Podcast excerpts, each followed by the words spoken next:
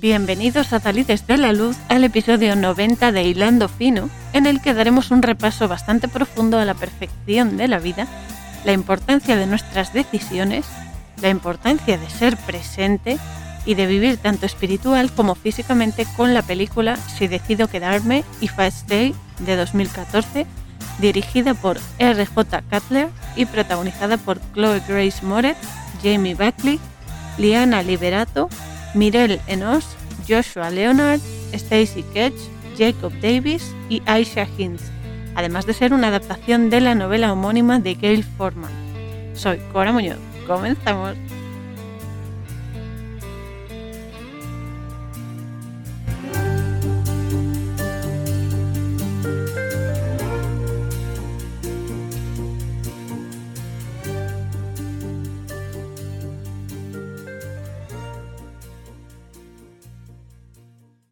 Tengo que decir que este es el episodio 90 de Hilando Fino y que, como todo número, posee mucha energía y un significado que me gustaría destacar, porque el 90 representa una letra hebrea muy especial, todas lo son, pero esta concretamente es Tzadi, que simboliza el ancla, el gancho y representa a los Tzadikim, que son los justos en esta vida, y la vida simultánea en el plano físico y en el plano espiritual, y como están inevitablemente unidas, porque una alimenta a la otra y transforma esa dualidad en unidad total, que es a lo que venimos aquí, a recordar que somos uno con todo y con todos y a unificar nuestras diferentes partes y niveles. Así que eh, me gusta porque precisamente eso es lo que refleja esta película. Ambas existencias, ¿no? La física y la espiritualidad, formando una única vida que es capaz de sobrepasar todos los obstáculos y llegar a un nivel de comprensión mucho mayor sobre la verdad es decir, que somos uno y que somos amor. Por eso quería destacarlo porque es nuestra mayor meta en esta existencia. Recordar eso y unificarnos con todo y con todos, pero hay que empezar por uno mismo en su interior, con todas las cosas que nos componen, ¿vale? Pensamientos, emociones, creencias, manías, eh, todas las cosas mm, menos buenas, más buenas, como la gente lo quiera llamar, mejores, lo que sea, pero todas nos hacen quienes somos y nos hacen uno. Por eso hay que trabajarse interiormente y unificar todo, para poder comprender que somos lo mismo reconociéndose a través de otros. es alucinante. Por eso me gusta. Y así es como nuestra protagonista, que se llama Mía, Mía es un diminutivo de María. María es un nombre hebreo que, bueno, que el nombre hebreo para María es Mayam. Y eh, nos introduce en la peli hablando sobre Beethoven, que es su compositor favorito, y cómo su sordera no fue un impedimento para componer música. Así sutilmente, nuestra protagonista Mía nos está revelando una inmensa verdad, que hace más el que quiere que el que puede. Sé que es una frase hecha, pero quiere decir que hace más, que consigue muchísimo más aquel que está motivado para hacer algo, el que tiene las ideas, el que se pone en marcha, el que trabaja duro y se esfuerza por ello, ¿vale? Que aquel que teniendo los medios ni siquiera quiere hacerlo o no le interesa o lo que sea. Porque las personas cuando estamos motivadas, incluso teniendo dificultades para desarrollar algo, al final conseguimos hacerlo porque puede más nuestra confianza y la intención de conseguirlo que el hecho de que no tengamos suficientes medios. Y esto nos ha pasado a todos en diferentes ámbitos, en varios puede ser también, ¿vale? Porque siempre hay una forma de hacer las cosas y es hacerlas bien. Y eso te abre muchas puertas, ¿vale? Aunque te cueste más esfuerzo, más trabajo, más tiempo, lo que sea. Además, hay que reconocer que la música tiene un poder sanador inmenso, porque el sonido es el principio creador de todo. Es capaz de alterar la energía de los seres vivos, de las cosas y los lugares y de reestructurar su nivel energético y su estructura celular, cosa que hace que todos sus componentes se reordenen y funcionen correctamente. Y esto del sonido se aplica también a lo que pensamos, porque nuestros pensamientos tienen mucha voz, tienen mucho sonido o en muchas ocasiones mucho ruido. Depende de la naturaleza de lo que suene, ¿vale? Y modifican nuestras células. Lo que pensamos modifican nuestras células, para bien o para mal, porque las afectan automáticamente. O sea, si tú piensas que estás mal, que estás enfermo, que te duele todo, que no eres suficiente, etcétera, tu cuerpo se lo acaba creyendo y actúa en consecuencia. Es muy importante la higiene, la higiene mental, ¿vale? Hay que estar muy, muy pendientes de eso. No hay que forzarlo, pero sí estar pendientes de la naturaleza de nuestros pensamientos, de su origen y de la emoción o el sentimiento que los espolea, ¿vale? Hay que vigilar lo que sentimos y lo que pensamos. Que, bueno, si es un ruido, nos va a distorsionar. Un ruido es, por ejemplo, un pensamiento, eh, un pensamiento recurrente, un bucle o una idea en la que retozamos, ¿vale? Constantemente y que nos hace sentir peor, pero que no sabemos abandonar, ¿vale? Eso es un ruido. Hay personas que funcionan como ruidos, ¿vale? hay lugares que son ruidos y hay cosas que son ruidos y que emiten ruidos. Porque entonces, si dejamos que los ruidos nos distorsionen, es cuando se van a producir esas, esos bucles, ¿no? Esos bucles mentales de, joder, es que no salgo de este bucle, no, no salgo de seguir pensando esto, ¿no? Esos son ruidos, son pensamientos recurrentes, son bucles mentales y eso solo nos hace daño porque las células obedecen nuestros pensamientos. Además, en la película, Mia nos dice en la intro que hace al principio una frase que también merece bastante resaltarse. Dice, la vida es lo que pasa mientras uno está ocupado haciendo otros planes. Y esta frase es una verdad enorme porque a las personas nos encanta hacer planes para todo, de todo y por todo, ¿vale? En cierto modo nos gusta controlar las cosas o tenerlas controladas, esa falsa sensación de poder, ¿vale? que nos encanta porque en cierto modo nos da la seguridad de que tenemos cierto orden, ¿no? De que, mm, de que tenemos las riendas, ¿no? Y muchas veces olvidamos que la lógica de la vida sigue su curso y que todo va a suceder como deba suceder en tu existencia, en la mía, en la de todos, no como nos dé a nosotros la gana, sino como tenga que suceder. Y está bien hacer planes. No quiere decir que no se haga planes, que no pienses, ay, pues mañana voy a hacer esto para comer, voy a coger esto, me voy a vestir con esto, esto, lo otro. Vale, estupendo. Pero tienes que dejar un margen de error, ¿vale? porque tus planes están muy bien. Hay otra frase muy buena que es, el hombre hace planes y Dios se ríe, porque en el fondo la vida va a seguir el curso que tenga que seguir, te pongas como te pongas. Y lo mejor que podemos hacer las personas es fluir, es fluir, entender los cambios y eh, hacer lo mejor que podemos hacer con ellos, sacar la parte buena y potenciar esa parte buena, ¿vale? Entonces está bien hacer planes, pero hay que pensar siempre que la vida tiene su ritmo personal, o sea, personalizado, ¿vale? Y puede que no salgan las cosas como pensamos muchas veces, decimos, joder, es que yo quería que esto saliese así. Sin embargo, cuando no sucede así, jolín, pues a la larga, no te das cuenta en ese momento, pero a la larga dices, menos mal que no salió como yo quería, porque esto es mucho mejor. Esas cosas son las que hay que tener en, cuenta, ¿no? Y es bastante difícil al principio porque es todo, nos satura, ¿no? Nos parece súper grande, es como, ¿por qué no me sale nunca nada como quiero? Bla, bla, bla, ¿no? Que todos nos damos el discursito ese, cada cierto tiempo sale a la luz, ¿no? Pero hay que entender que la vida siempre está a nuestro favor incluso cuando tenemos problemas, porque esos problemas nos van a dar un aprendizaje muy importante que necesitamos, porque más allá del problema, el problema es la máscara, pero detrás de la máscara está el verdadero rostro, que es una bendición lo que nos está dando. Y aquí en la película es justo cuando nos presenta a sus padres y a su hermano para explicarnos cómo la vida te lleva. Porque dice que los padres eran rockeros, pero al tener a su hijo pequeño se asentaron con trabajos estables para poder cuidar de su familia en vez de seguir de giras por ahí, de conciertos y demás.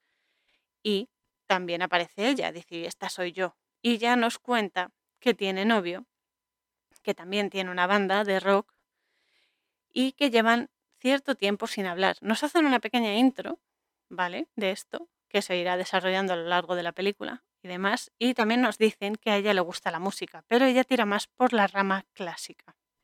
Después sale Mía tocando el cello, que es su instrumento, en el instituto.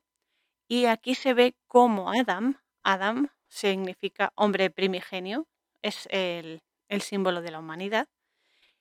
Le pide salir a Mía para eh, ir a una cita, ¿no? Para ver un concierto de una chelista. Adam es el chico rockero que, eh, pues eso va a ser también protagonista junto con Mía. Y aquí en la peli hay dos líneas temporales que esto quiero que se entienda porque a veces se entremezclan un poco Y entonces tenemos la línea del presente, que es lo que está ocurriendo en ese preciso momento, y la línea de los recuerdos que Mía va rescatando a través de lo que le va pasando en su vida para ayudarle a elegir volver a la vida física o avanzar con el alma en el mundo espiritual, porque ya veremos que va a tener un percance y va a entrar en estado de coma, ¿vale? Entonces, en el presente eh, se ve que una nevada muy fuerte ha dejado a los niños y a los chavales del instituto y del colegio sin clase y Mía, su hermano y sus padres deciden hacer una excursión familiar con el coche, ya que la nieve les ha permitido esa salida ¿no? en familia. Aquí se ve que Mía, bueno, es muy diferente a su familia en cuanto a los gustos que tiene, pero luego se verá a lo largo de la película que no son tan diferentes, simplemente ella se había puesto como ese escudo, ¿no? esa máscara, porque le daba miedo entender lo que le unía a su familia, ¿no? Y las similitudes que hay en cosas que parecen diametralmente opuestas, ¿no? Que esto muchas veces también nos, llama mucho la atención, pero es maravilloso, porque eh, ella piensa que es diferente porque ella prefiere la música clásica y una vida ordenada y tranquila, sin tanto caos, sin tanto jaleo y demás, pero la vida aquí le va a enseñar que es imprevisible la vida. La vida te deja cierto margen pero lo que tenga que suceder va a suceder y en el momento menos esperado a veces. Así nos cuenta cómo en el colegio descubrió el cello en una clase y empezó a tocarlo, y cómo sus padres alentaron su pasión por la música a pesar de que no le gustase el rock y demás. Mientras van en el coche por la carretera, Mia nos cuenta que efectivamente le encanta la música, que está pensando en su chico, en Adam, en los planes que tiene que hacer, y duda porque está, está esperando la respuesta a la solicitud de la universidad de música y eh, se plantea si cuando llegue a casa luego va a recibir, eh, o sea, habrá recibido la, la, respuesta, ¿no? La solicitud para entrar en la universidad de música, en un conservatorio muy importante, ¿no? Pero de repente, justo cuando todo parece tranquilo, ella está mirando la nieve por la ventana, todo parece pues ideal, ¿no? Una excursión en familia, no sé qué, pero la vida es imprevisible y hay que estar preparado para cualquier cambio, en cualquier momento, ¿vale? Porque nos puede pasar de todo en cualquier momento o nada. o sí, pero no, depende. Entonces, en ese mismo momento que ella está pensando eso, otro coche se cruza en la carretera y a pesar de que van despacio, choca frontalmente con ellos porque resbala por el hielo de la nieve que está cayendo y demás. Resbala y chocan los dos coches. En ese momento se ve que eh, Mía despierta en la nieve, se levanta y se da cuenta de que hay muchas ambulancias en la carretera, pero aún no sabe qué está pasando. Ahí se da cuenta de que su cuerpo pues estaba inconsciente en el suelo y aunque llama a sus padres y a su hermano a gritos, nadie la escucha, ni la ve, ni la responde. Porque la verdad es que su espíritu ha salido despedido del cuerpo y ahora ella está en coma por el, por el, el accidente que ha tenido de nuevo nos lleva a un recuerdo de la primera cita que Adam y Mia tuvieron para ir a un concierto de cello. Durante esa cita, Mia se da cuenta de que la vida de Adam no ha sido fácil y que conectan desde el primer momento, porque es algo, una atracción brutal, ¿no? La que tienen. Entonces, a partir de ese momento, siguen quedando más veces, empiezan a salir y su relación se va fortaleciendo, ¿no? Desde ese recuerdo, después volvemos al presente en el que ella está en el hospital y se da cuenta de que está en coma. Por fin ve su cuerpo y dice, joder, estoy en coma, ¿no? Y que tiene que luchar si quiere despertar de nuevo. En quirófano, una enfermera, que es muy, es muy cuidadosa y la, le tiene mucho cariño y demás, le susurra al oído a Mía que ahora todo depende de ella, que ellos la pueden mantener con vida, pero es ella la que decide si va a morir, si va a seguir avanzando por el mundo espiritual o va a despertar de nuevo la vida física. Y es ella la única que puede luchar por sí misma para conseguirlo. Esto es un momento muy, muy importante y lo digo a nivel de, paciente, ¿no? Después de tantas operaciones como he tenido, tantas, tantas anestesias generales, no tanto despertar, las experiencias cercanas a la muerte y demás. Em, bueno, nunca, nunca he entrado en un estado de coma que yo sepa, y si lo he estado no me han informado, pero eh, es cierto que son momentos muy delicados y que puede pasar cualquier cosa en cualquier momento. O sea, puede ir todo muy bien y de repente se tuerce la cosa y adiós. O puede ir todo muy mal y de repente Dios sale adelante, la, la persona que están operando, ¿no? Por ejemplo.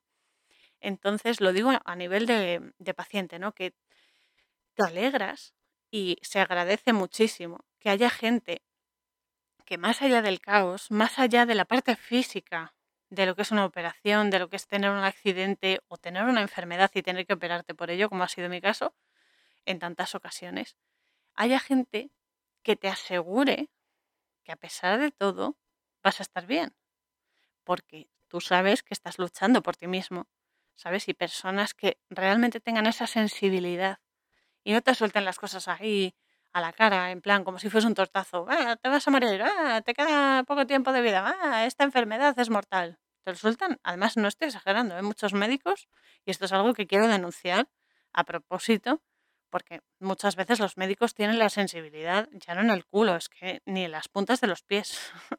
y es algo que deben entender, que los pacientes, los que hemos sido pacientes, tenemos sensibilidad y tenemos sentimientos, ¿vale?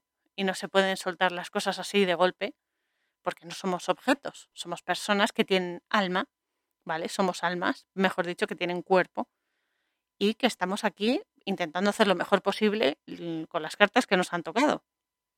Entonces, pues está muy bien que haya gente como esta enfermera que tiene la película, que, que le habla a Mía, que con toda la calma del mundo le dice, tienes que luchar, eres tú la que lo tiene que hacer. Le está explicando cómo hacerlo para que ella se vaya mentalizando. De hecho, se lo dice varias veces a lo largo de la película porque es muy importante. Es muy importante que eso lo sepan. Y creo que debería haber una especie de concienciación de cara a los pacientes, de cara también a, los facultativos, sean, sean cirujanos, sean enfermeras, sean médicos, de cómo, mm, de cómo tratar así a, los pacientes, ¿no? O sea, de no de no soltarlo ahí, venga, estupendo, mira, tienes tres tumores en la cabeza, te los vamos a quitar, pero te puedes morir. Bueno, pues hijo, yo porque no soy aprensiva a la muerte, ya estoy curado de espanto, de hecho no le tengo ningún miedo. Pero es eso, ¿no? Que no todo el mundo lo, lo encaja igual. Muchas veces esa sensibilidad se hace, se hace, pues eso, deseable, ¿no? Entonces, bueno, el caso es que el tema de las personas en coma es algo también muy, muy profundo y apenas se sabe realmente lo que sucede cuando alguien entra en ese estado, ¿vale? Porque aunque se saben cosas físicamente por las eh, constantes vitales, por el, el, funcionamiento neuronal y demás, pero, pero la parte importante es la energética. ¿Qué pasa con esa energía cuando una persona está en coma? Porque está como en stand-by, ¿no? Está como en pausa, ¿no? Está como, está suspendida, ¿no? Entre dos realidades, ni está en una ni está en otra del todo, está en ambas a la vez pero sin terminar de estar del todo. Es un poco extraño, pero eh, es un estado muy, muy delicado y muy especial. Y si algo sé es que es un estado intermedio, ¿no? Entre la vida del plano físico y la vida espiritual. Y a ver, eso cuando estamos conscientes, ¿no? Como yo ahora, por ejemplo, estamos viviendo espiritual y físicamente también, ¿vale? Porque somos un alma que tiene espíritu y tiene un cuerpo físico. Entonces, sin el espíritu no podríamos vivir y el cuerpo físico sería un montón de carne y huesos sin vida, ¿vale? El espíritu es la energía vital que nos da sustento, que nos permite andar, comer, respirar, eh, pensar, etcétera, ¿vale? Sin espíritu no somos nada. Entonces, claro, estamos viviendo, sí, en los dos planos, porque ambos planos están interconectados, ¿vale? Siempre. Pero, pero, cuando la persona está en coma es un estado en el que esa misma persona debe decidir, como le está pasando a Mía, si quiere seguir viviendo físicamente o si quiere avanzar en el plano espiritual ya de lleno ¿no? y dejar su cuerpo físico. Muchas veces esta decisión no es tan sencilla y por eso hay mucha gente que está tantos meses en coma, ¿no? Cuando dicen, oh, es que lleva ya no sé cuántos meses en coma, no sabemos si va a despertar, no sé qué, pero también es un estado que a ellos les sirve para revisar su vida, los motivos que tienen e incluso para adquirir nuevos conocimientos que van a necesitar, por ejemplo, cuando despierten, ¿vale? A veces simplemente están observando su vida y siguen respirando hasta que logran despedirse de aquellos que aman, por ejemplo, y otras personas regresan para terminar cosas pendientes que no pueden dejar a medias porque no les dejan descansar, ¿vale? Y hay muchos motivos, ¿vale? Por los que eh, pueden mantener a una persona en coma. Pero lo que sí es real e inalterable es que la decisión de volver a despertar o de dejar el cuerpo físico y avanzar espiritualmente es única y exclusivamente de esa persona, ¿vale? Nadie tiene potestad sobre esa persona, ni aunque esté en coma, ni aunque esté durmiendo, ni aunque... No, para nada. O sea, la única responsable de su vida es esa persona. Y digo esto porque hay que respetarlo, porque muchas veces por comodidad o por miedo o por pena, que yo puedo entender todo eso, ¿vale? Pero hay casos en los que los familiares, tras un largo tiempo viendo a esa persona en coma, han decidido por su cuenta de riesgo desconectarlos, ¿vale? Porque sí, porque ya no aguanto este dolor, porque no despierta, porque mil excusas, ¿vale? Y esto a mí no me parece que esté bien, porque ellos no han dado su consentimiento. No se puede hacer esas cosas, ¿vale? Porque tú qué sabes si esa persona está preparándose para una nueva etapa en su vida y está adquiriendo conocimientos a nivel energético, a nivel mental, para cuando despierte aquí de nuevo. No lo sabemos. Entonces, ¿quién eres tú para desconectar a una persona y matarla? Es absurdo, ¿vale? Y es muy una falta de respeto enorme por la vida. Entonces, es eso. O sea, aunque una persona esté en coma, ¿vale? No se la puede desconectar. Es un error enorme. Aparte de que es ilegal, ¿vale? Porque si la persona ha dejado escrito, por ejemplo, que quiere que lo desenchufen, bueno, hasta incluso se puede, se puede pensar, ¿no? Porque ha sido mm, decisión de la persona. Pero es que nunca se sabe, porque muchas veces las personas nos equivocamos y puede que esa persona se haya equivocado y de repente no quiera que la desenchufen. Entonces no somos nadie para desenchufar a nadie. Aparte es ilegal, porque no, una persona no puede decidir por la vida de otras personas, muchísimo menos cuando no se pueden defender. Las personas en coma están el tiempo que necesitan estar en ese estado para decidirse, ¿vale? Y si deciden irse, ellos mismos van a dejar su cuerpo físico y van a morir de forma natural. No hace falta desconectarlos antes de tiempo. Es una falta de respeto hacia la vida muy grande y no tenemos ningún derecho a hacerlo. Y más de lo mismo con el tema del aborto, por ejemplo, ¿vale? Porque tú no puedes, tú puedes decidir sobre tu vida, pero no sobre la de una personita indefensa que ni siquiera puede defenderse, ¿vale? Hay que respetar la vida. Tú puedes decidir por la tuya, pero no por la vida de otra persona, ni siquiera estando en tu vientre. Es así de sencillo y de claro. Y lo digo porque me parece muy fuerte que a estas alturas de la vida todavía esto nos lo estemos cuestionando. Pero bueno, el caso es que en la película esta enfermera le ha dado la clave para que pueda despertar. Pero Mía está tan sorprendida y tan en shock, ¿no? Que únicamente puede observar lo que ocurre a su alrededor para intentar darle sentido a lo que ha sucedido, ¿vale? Y en ese momento ve que meten a su padre en el hospital. Su padre está inconsciente y demás, y aquí es cuando ella recurre a otro recuerdo, esta vez del día en el que Adam fue a casa de Mía para cenar y se cuela por la noche por el balcón para estar con ella en la habitación. Mía se da cuenta de que Adam no tiene familia como ella, tiene padres, pero ni siquiera, ni siquiera le hacen caso, no lo reconocen, una vida bastante dura, y le hace ver que ahora él forma parte de su familia y recuerda cómo su relación se fue haciendo más fuerte con el tiempo. Mia está descubriendo razones en sus recuerdos para apostar por despertar, pero aún no se decide del todo, aún no tiene suficientes motivos. Y va en busca de su familia, obviamente, ¿no? Todo el mundo, si tuviésemos un accidente, lo primero que querríamos saber, aparte de cómo estamos nosotros, es cómo está la gente que venía conmigo, qué ha pasado, ¿no? En una sala de espera es cuando ve a sus abuelos y a sus amigos y es cuando descubre que su hermano está vivo y está ingresado en una habitación del hospital.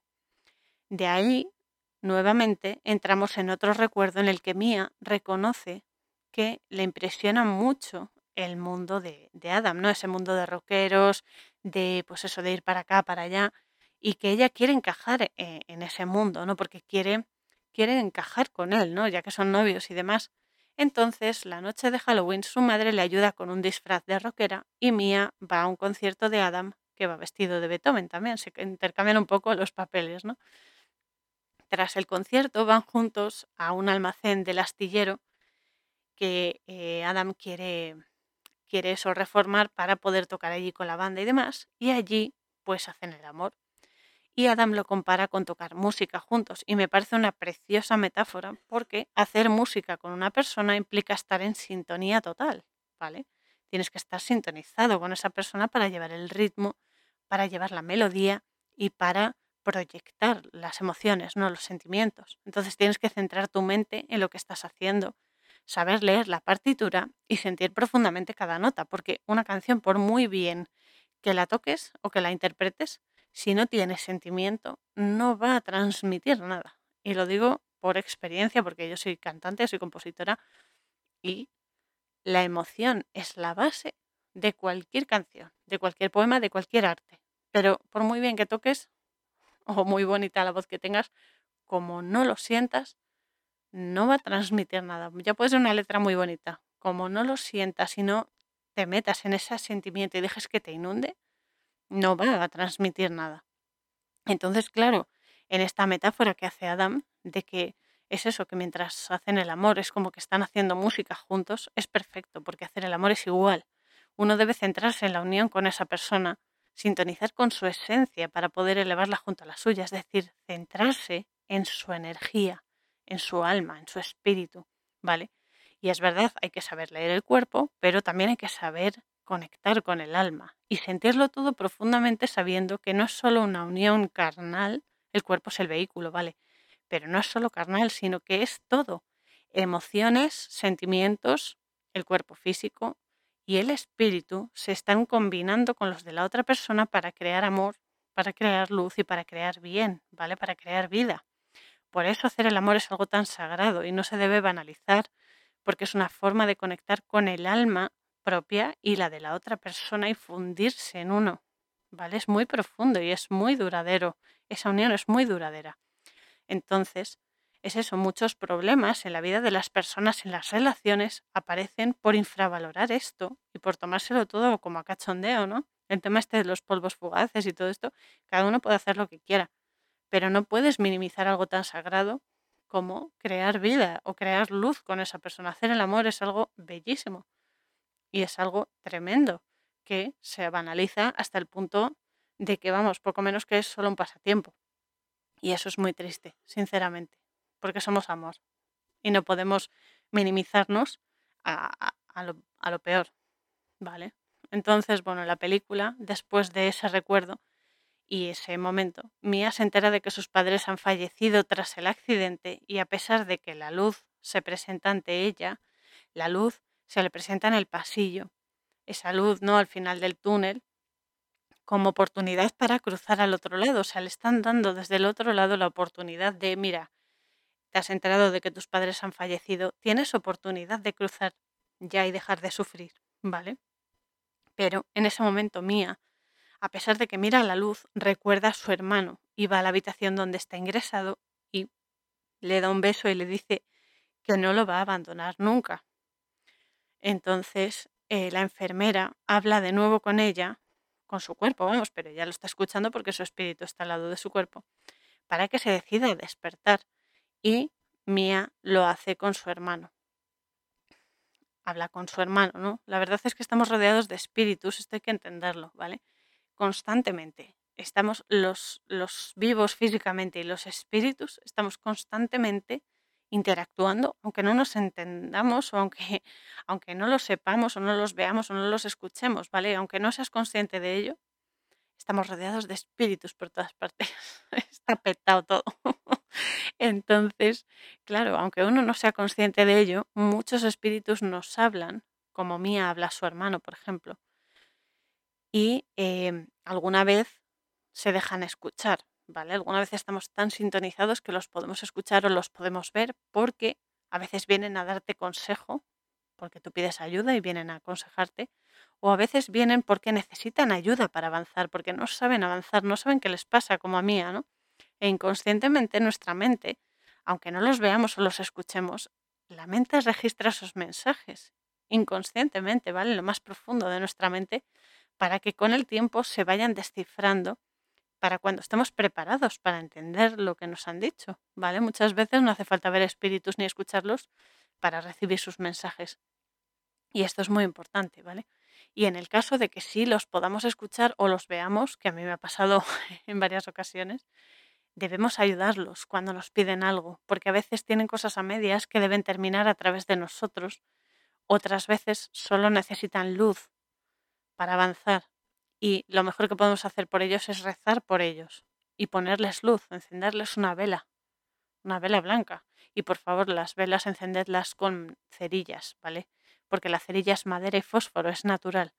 En cambio, el mechero es químico, ¿vale? Porque no es natural. Entonces lo que hace el mechero es que así, vale, enciende la llama, pero la llama simboliza el alma de la persona y el mechero se come una parte. ¿Vale? Es importante que se enciendan con cerillas. No es una manía, es porque es natural. La cerilla no le come energía a la vela, no le come energía al alma de la persona cuando la encendemos. ¿Vale? Es solo una observación, el que quiera que lo haga y el que no, no, pero es bastante aconsejable utilizar cerillas en vez de el mechero. Y el caso es que muchas veces los espíritus porque somos el único puente ¿no? que tienen con, su antigua vida física. Entonces, a veces piden ayuda y hay que ayudarlos. Si no podemos hacer algo por ellos físicamente, lo mejor que podemos hacer es rezar por ellos y ponerles luz, ¿vale? Mandarles amor, mandarles luz para que ellos puedan avanzar y encuentren su siguiente paso a dar, ¿vale? Y no se queden aquí atrapados, porque cuando las almas se quedan atrapadas aquí, como no pueden avanzar, porque a veces no saben qué les ha pasado, a veces no quieren irse, porque añoran su vida física y a veces ni siquiera saben que están muertos, se van poniendo cada vez más violentos, cada vez se enfadan más y más y más porque no entienden nada. Lo mejor que podemos hacer es rezar por ellos, ponerles luz y mandarles amor para que ellos encuentren, el, encuentren su camino. Es muy importante.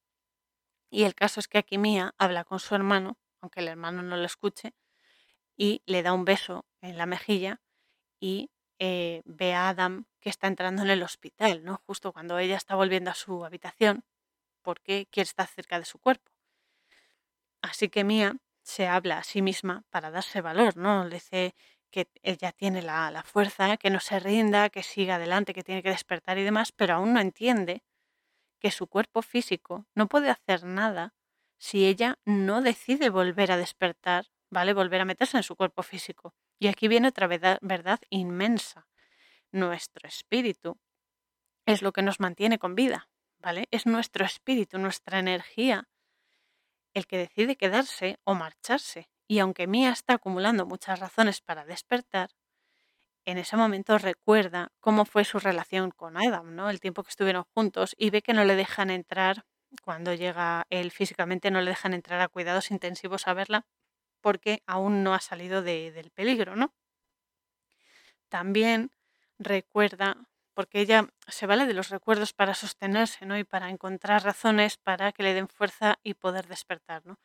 Y otro recuerdo al que, al que accede es como el momento en el que Adam y su grupo fueron ganando popularidad y haciendo bolos y demás, y como ella recibe una carta para una prueba de admisión en el conservatorio más prestigioso del país, ¿no? y ella va y se lo dice a Adam y tienen una discusión porque habían, habían quedado en ir a la universidad juntos y vivir juntos y demás y la música, no sé qué.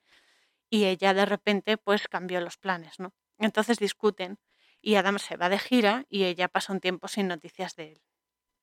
Pero, pero, a pesar de todo, Adam regresa para el cumpleaños de Mia y le empapela el techo de la habitación con la imagen del techo de la sala donde le van a hacer la prueba con el chelo para que lo vea todas las noches y así cuando llegue el día de la prueba ella haya perdido el miedo ¿no? a, a eso, a interpretar y demás. Y también le regala una pulsera que tiene una guitarra y un chelo que están unidos, no están conectados, representándolos a, a ellos dos, ¿no?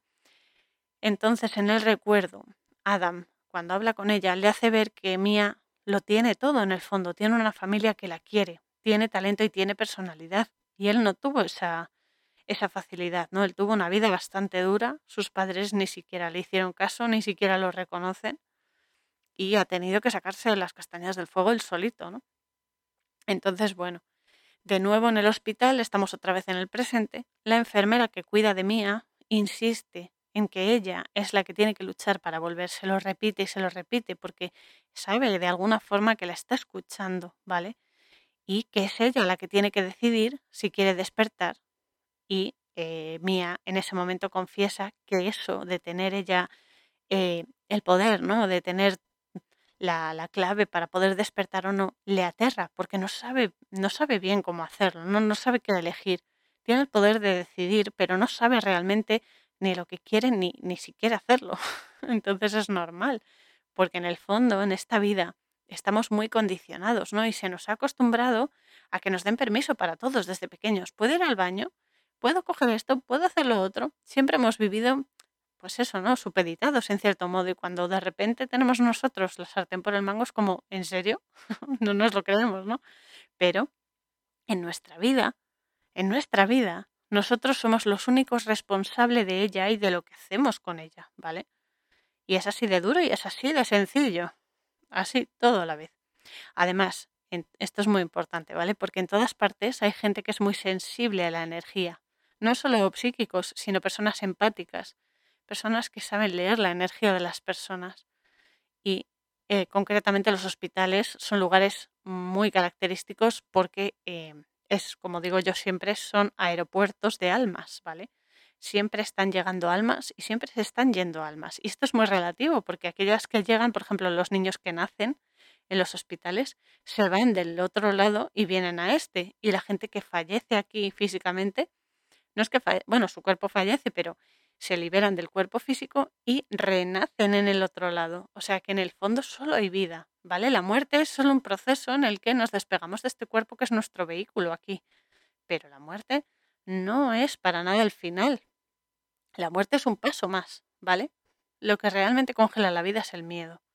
El miedo es lo que mata la vida, ¿vale? Para que se entienda.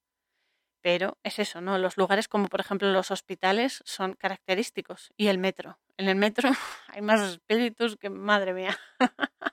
Pero bueno, en todas partes hay espíritus, ¿vale? No solamente ahí.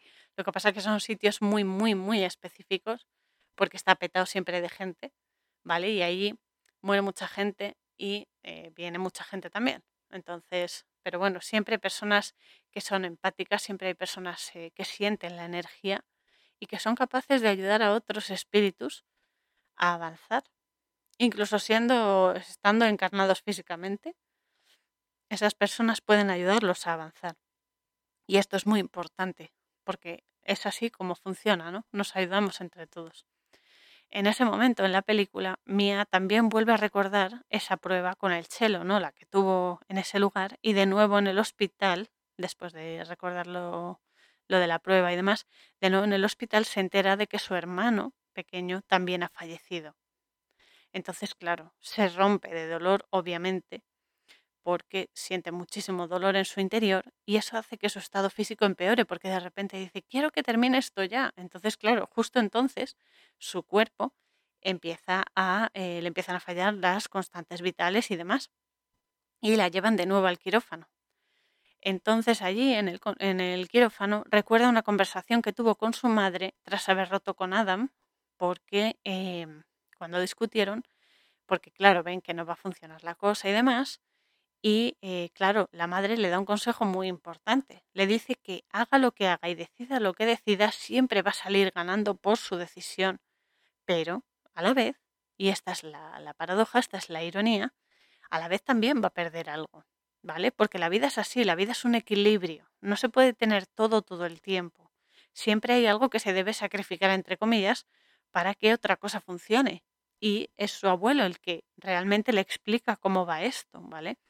porque eh, en el hospital, cuando le dice que su padre dejó el grupo de rock que tenía, porque quería dedicarle más tiempo a ella cuando era pequeña, y entonces vendió la batería que tenía para tocar con el grupo y con ese dinero le regaló a la niña, a Mía, le compró su primer cello para que tocase y se formase y creciese ¿no? en la música. Y así funciona la vida aquí abajo, ¿vale? Si quieres algo, debes sacrificar algo. Es decir, por ejemplo, si un, ejemplo de lo más simple que nos ha pasado a todos. Si tú quieres aprobar un examen, inevitablemente vas a tener que sacrificar tiempo de tu ocio o tiempo de descanso, ¿vale? Para dedicar ese tiempo a estudiar. Es decir, vas a invertir, más que sacrificar es invertir. Inviertes tiempo en estudiar en vez de en ver una serie o salir o lo que sea, porque si quieres aprobar necesitas estudiar.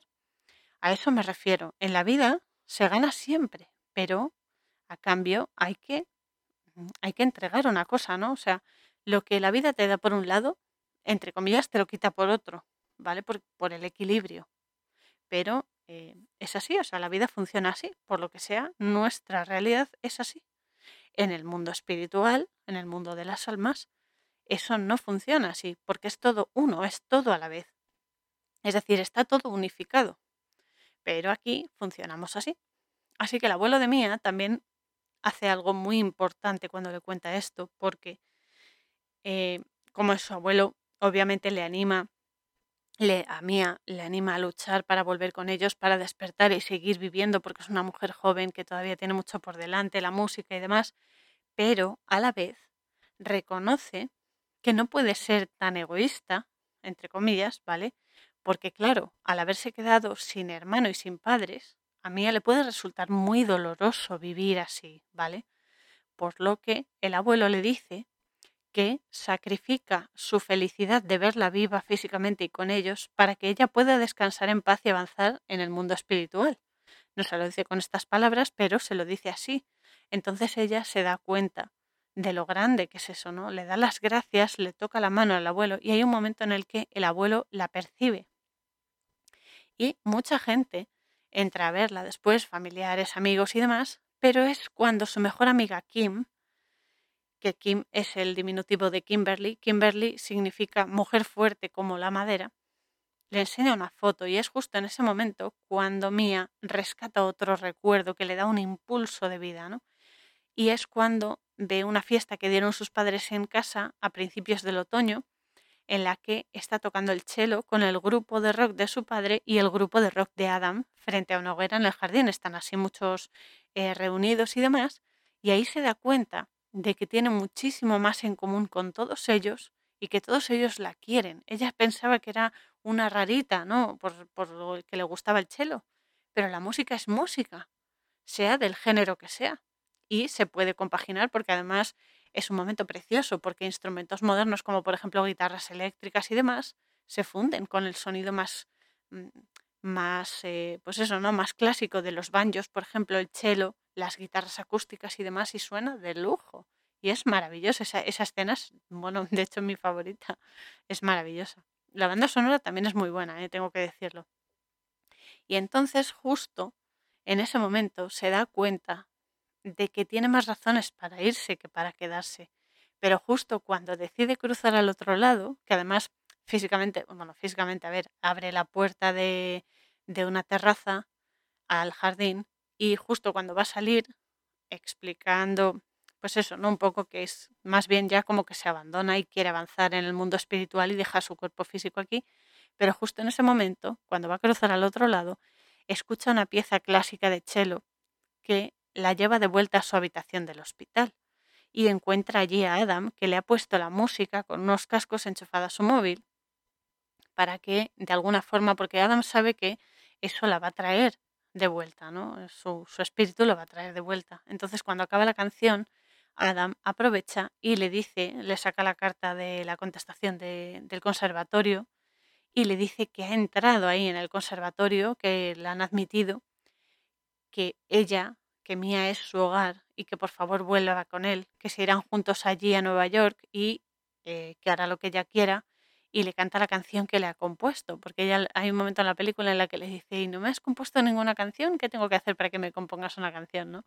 Entonces él le ha compuesto una canción preciosa, preciosa, que se llama Heart Like Yours, y eh, ella al principio se niega a volver, pero al escuchar la canción empieza a evocar imágenes con su familia, ¿no? Y con él, y eso hace que vuelva, ¿no? Y entonces despierta.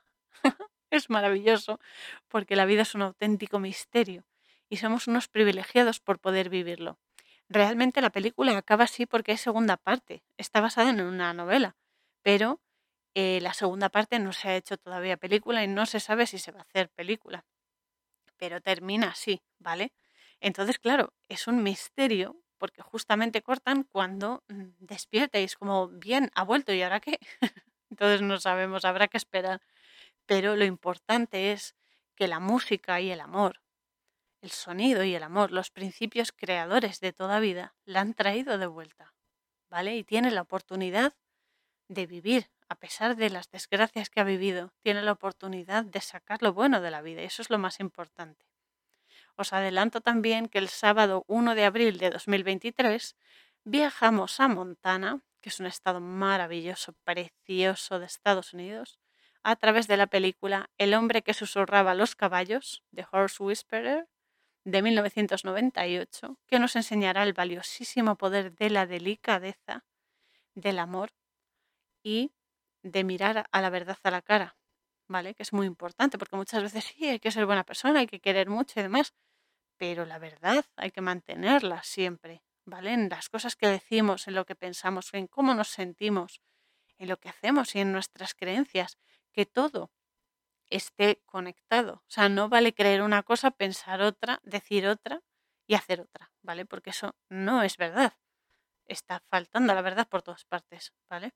Entonces hay que ser unificado, hay que unificarse y hay que trabajarse interiormente, ¿vale? Mientras tanto, ya sabéis que siempre podéis curiosear por mi sitio web coraurzon.wixsite.com barra la posada fronteriza y que si queréis podéis escribirme a auriel113.yahoo.com para pues, saludos, ampliación de contenido, sugerencias, críticas constructivas, lo que queráis, ¿vale? Es bienvenido. Y ya sabéis, chicos, tirad del hilo y expandid vuestra luz al máximo porque las opciones son infinitas y eso es lo que más mola. de verdad, que todos impulsen vuestra búsqueda de la verdad y lo más importante es eso, cuando la encontréis, convertíos en ella, como dando ejemplo. No vale solo hablar de la verdad, sino que la verdad se plasme en los actos que hacemos, no solo en lo que decimos, sino en lo que sentimos, en lo que pensamos y en lo que hacemos, ¿vale? Eso es lo más importante. Os mando un abrazo apretado a todos a Dalides, ya sabéis que os quiero mucho y nos vemos en el siguiente episodio. Canción Spirit of Fire, música www.50sounds.com barra es barra.